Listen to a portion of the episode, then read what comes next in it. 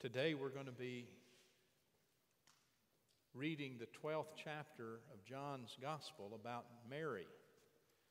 And Tom and I were discussing just a moment ago as we were watching the beautiful signing of this anthem that Mary, in ministering to Jesus, ministered with no words, but with actions that really made a difference. Thank you so much to our sign choir our deaf ministry of this church. Today we are going to be focusing on the 12th chapter of John, so you can be making your way to your Bibles there, and we'll be reading it in just a moment. The woman again at the feet of Jesus is Mary. And we know that her sister was Martha, right? We know Mary and Martha. Mary, the one who was uh, constantly with Jesus in presence, and Martha, the doer, and their brother was Lazarus. And of course, we know in the 11th chapter of John's Gospel, we have the beautiful scene of Lazarus being raised from the dead. And we remember in that scene how that he'd been in the tomb for four days. And you recall the sister's concern that was voiced by Martha. And I love the way that Jesus said, Open the tomb, and immediately Martha speaks up with the very practical nature that she held and said, Lord, this is King James Version, by this time our brother stinketh. Four days in the tomb, she would have been right. But now, in this 12th chapter, this dead man, Lazarus, whom Jesus had raised from the dead, is sitting at the table with Jesus, and he is eating there with him as Martha serves the table, and as Mary again finds herself at the feet of Jesus. This time, she was not speaking, as we've already said. This time, Jesus wasn't the one who was speaking. This time, it was Mary providing the action of love and care, of thanksgiving and worship. She was anointing Jesus' feet with a very costly perfume that was called nard. Now, actually, this perfume was called spikenard, and it was the chief perfume of antiquity. It got its name from a spike like shape of the root and the shiny stem, uh, and that was herb like, and it was found in the Himalayan mountains. And the Greeks and the Romans loved the spice so much that they would pay the expense of having it shipped in and then purchased. The nard was usually sealed in alabaster flasks or jars and used on very special occasions. The cost of the perfume we know in the scripture we're about to read was 300 denarii. And one denarii was about the, the amount a common laborer would be paid for a day's work. So, 300 denarii would be the entire annual salary of a common worker. In other words, in today's money, this would be as much as $30,000 worth of nard that Mary was putting on the feet of Jesus. And we know that, that, that this nard was, was so fragrant, it was filling up the room. Can you smell it? Can you smell it? What does it smell like? Well, I, I don't know for sure, but I can tell you it smelled to everyone in the room like the good stuff. Now, I want us to read this text today with this kind of background, and I'd like for us to stand out of respect of God's Word for the reading of God's Word. Sixth day before the Passover, Jesus came to Bethany, the home of Lazarus, whom he had raised from the dead. And there they gave a dinner for him. Martha served, and Lazarus was one of those at table with him. Reminds me of this common table project, kids. And Martha served Lazarus. He was one of table with him. And Mary took a pound of costly perfume made of pure nard, anointed Jesus' feet, and wiped them with her hair. The house was filled with the fragrance of the perfume. But Judas Iscariot, one of the disciples, the one who was about to betray him, said, Why was this perfume not sold for 300 denarii and the money given to the poor? He said this not because he cared about the poor, but because he was a thief and he kept the common purse and he used to steal what was put in it. Jesus said, Leave her alone. She bought it so that she might keep it for the day of my burial. You always have the poor with you, but you will not always have me. This is the word of God for the people of God. Thanks be to God. You may be seated.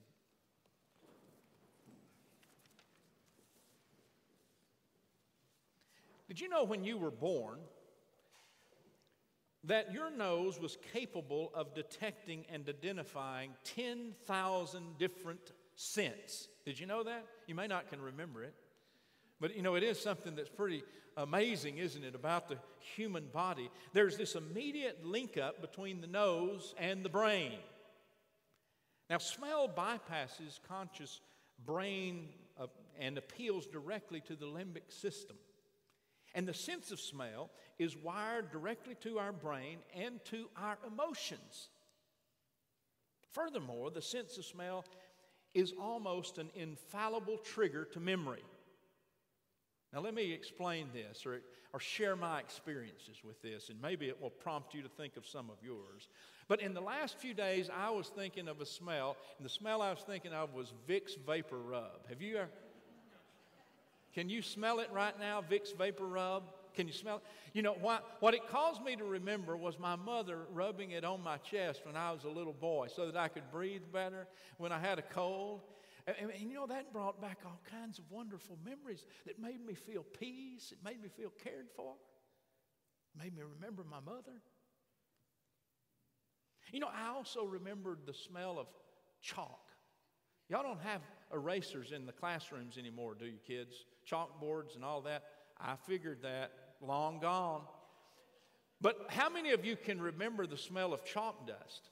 And you know what I remember about chalk dust is that uh, my first grade teacher, Miss Stewart, if you got done with your work ahead of time, then, then you might get called on to go outside and to dust the erasers on the rock wall. And, and, and, and in doing that, it was not only fun to clean the erasers, but you also wouldn't have to be in class for that moment. You know, you'd get, get a, a little break. I remembered that. Smelled like the good stuff. You know, I also remembered the smell of my very first leather Bible.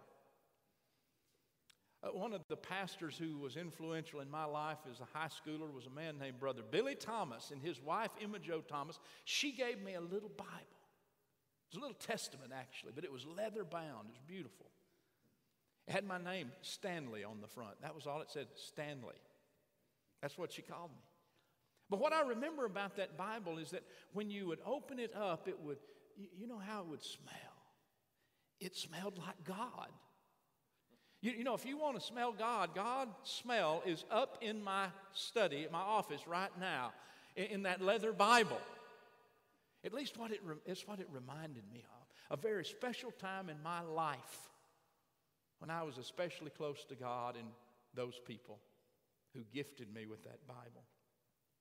You know, and I love the springtime of the year with the, the dogwoods are blooming in East Texas and the azaleas and and, uh, you know, of course, we've seen on the highway, especially if you've driven south, the, the Texas bluebonnet, right? And, and, you know, I don't know how great bluebonnets smell, but you can almost smell the scent of spring in the air right now, can't you? It's all over the place, and it, it perhaps brings back great memories uh, to you. I, I want to see if we can see a picture of a bluebonnet just to get you in the mood. Can you smell it? It's the good stuff. And, and Tammy and I, we have had the pleasure of keeping our, our baby, uh, grandbaby Claire Bear the last few days while her pa- parents, what's their names, were out of town.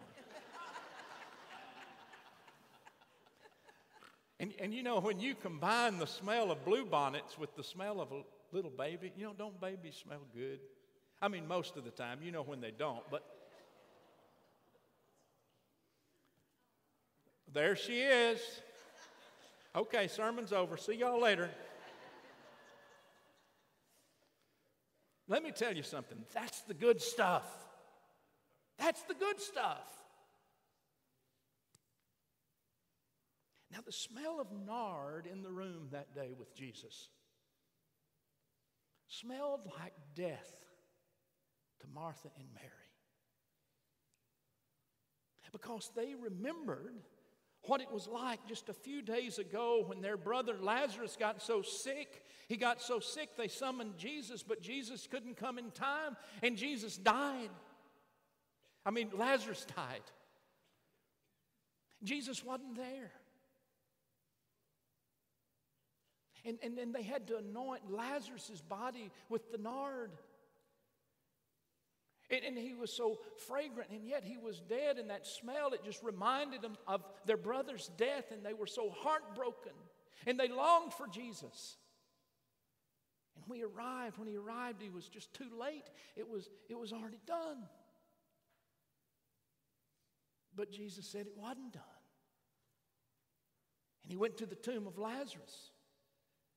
He had them roll the stone away, and there were objections that we've already talked about. But then Jesus said, Lazarus, come forth, and Lazarus walked out of that grave. And, and so for, for, for Mary and for Martha and for, for Lazarus, that nard didn't smell like death. It didn't smell like the pain of the loss of a brother anymore. It smelled like the joy of seeing him alive again. It was the good stuff.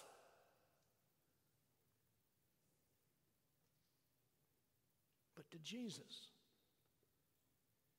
It was an, an, an, aroma that still reminded him of a time that was coming and coming fast, which would be his own death. And he reminded all in the room that Mary gets it. She's anointing me with the good stuff, preparing me for my burial. Judas didn't get it. To Judas, the nard smelled like money. Mary was putting the good stuff on Jesus' feet, and Judas had already done the calculations and he'd already figured out how much the good stuff was worth, and, and, and he was questioning whether the good stuff should be wasted on Jesus' feet. When it could be sold for a lot of money. And then he said, and given to the poor. And John is quick to remind us that he didn't care about the poor. He was the keeper of the purse, and he stole from the purse, and he cared about the money.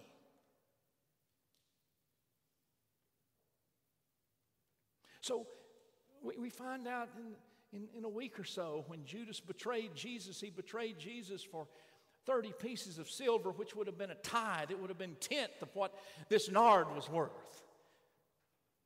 Judas betrayed Jesus for a tenth of what a pound of nard cost.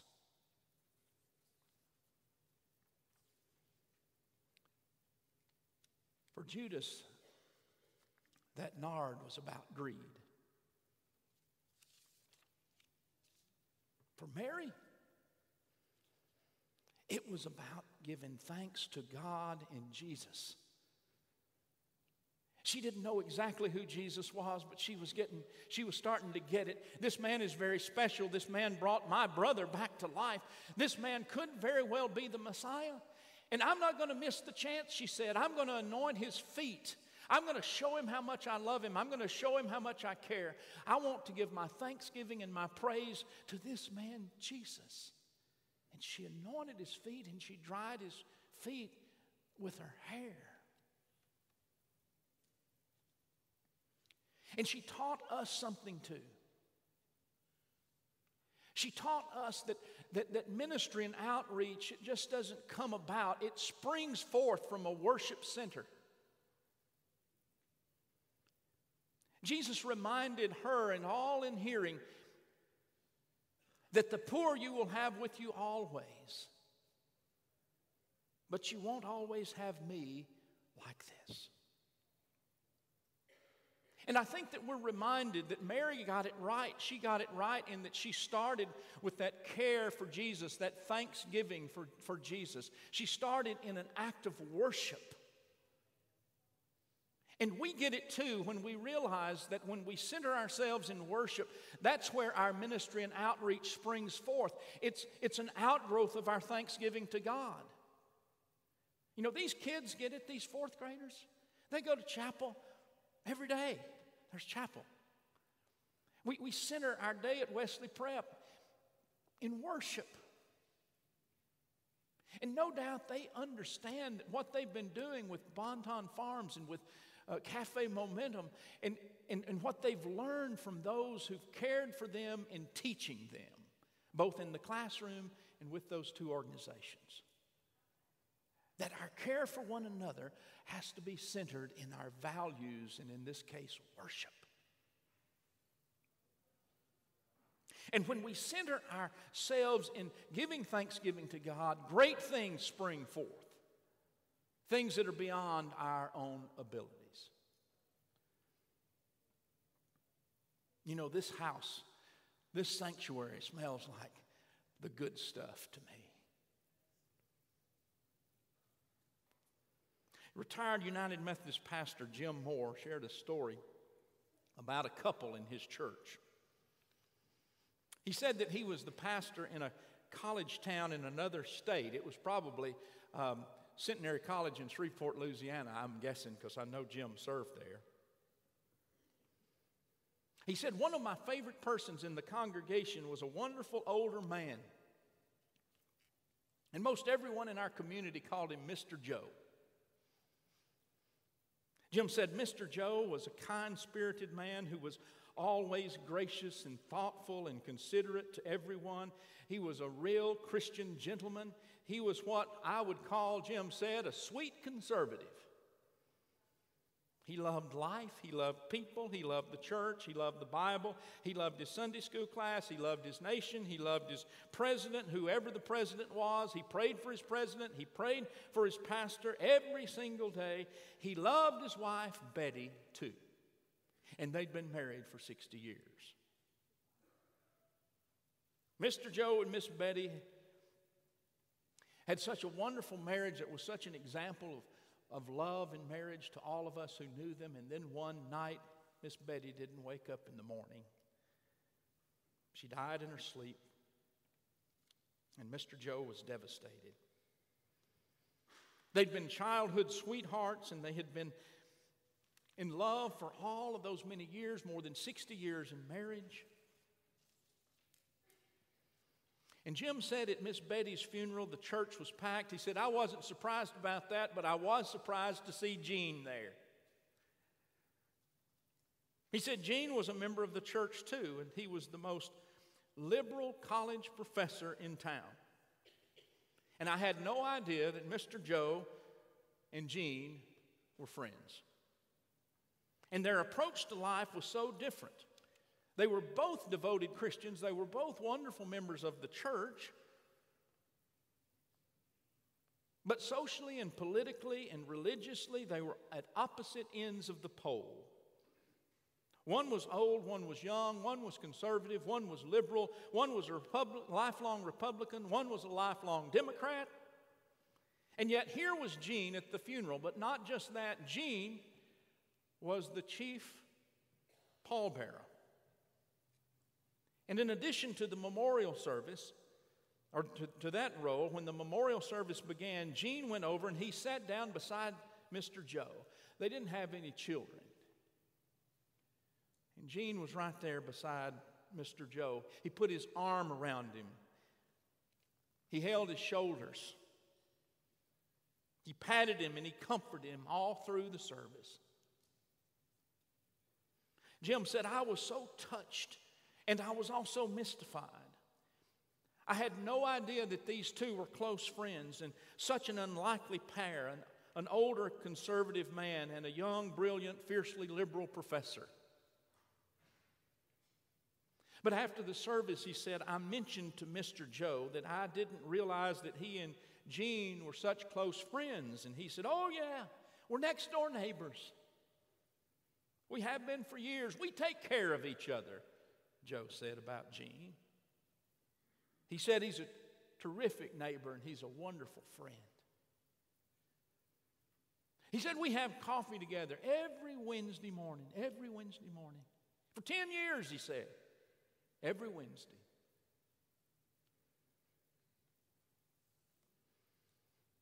And then he laughed and he said, You know, I tell him all the time that he cancels out my political votes. But he said, You know what? Gene is like a son to me.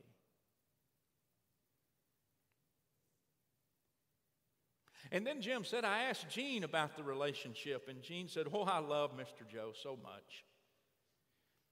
Said we had an instant friendship when we first met, and he's such a great man. But he said, You know, when my sister died in that tragic accident a few months ago,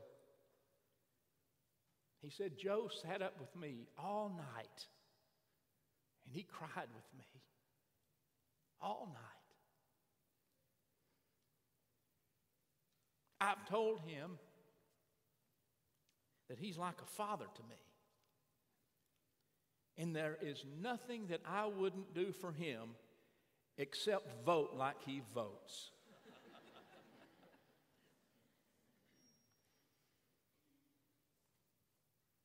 Isn't that beautiful?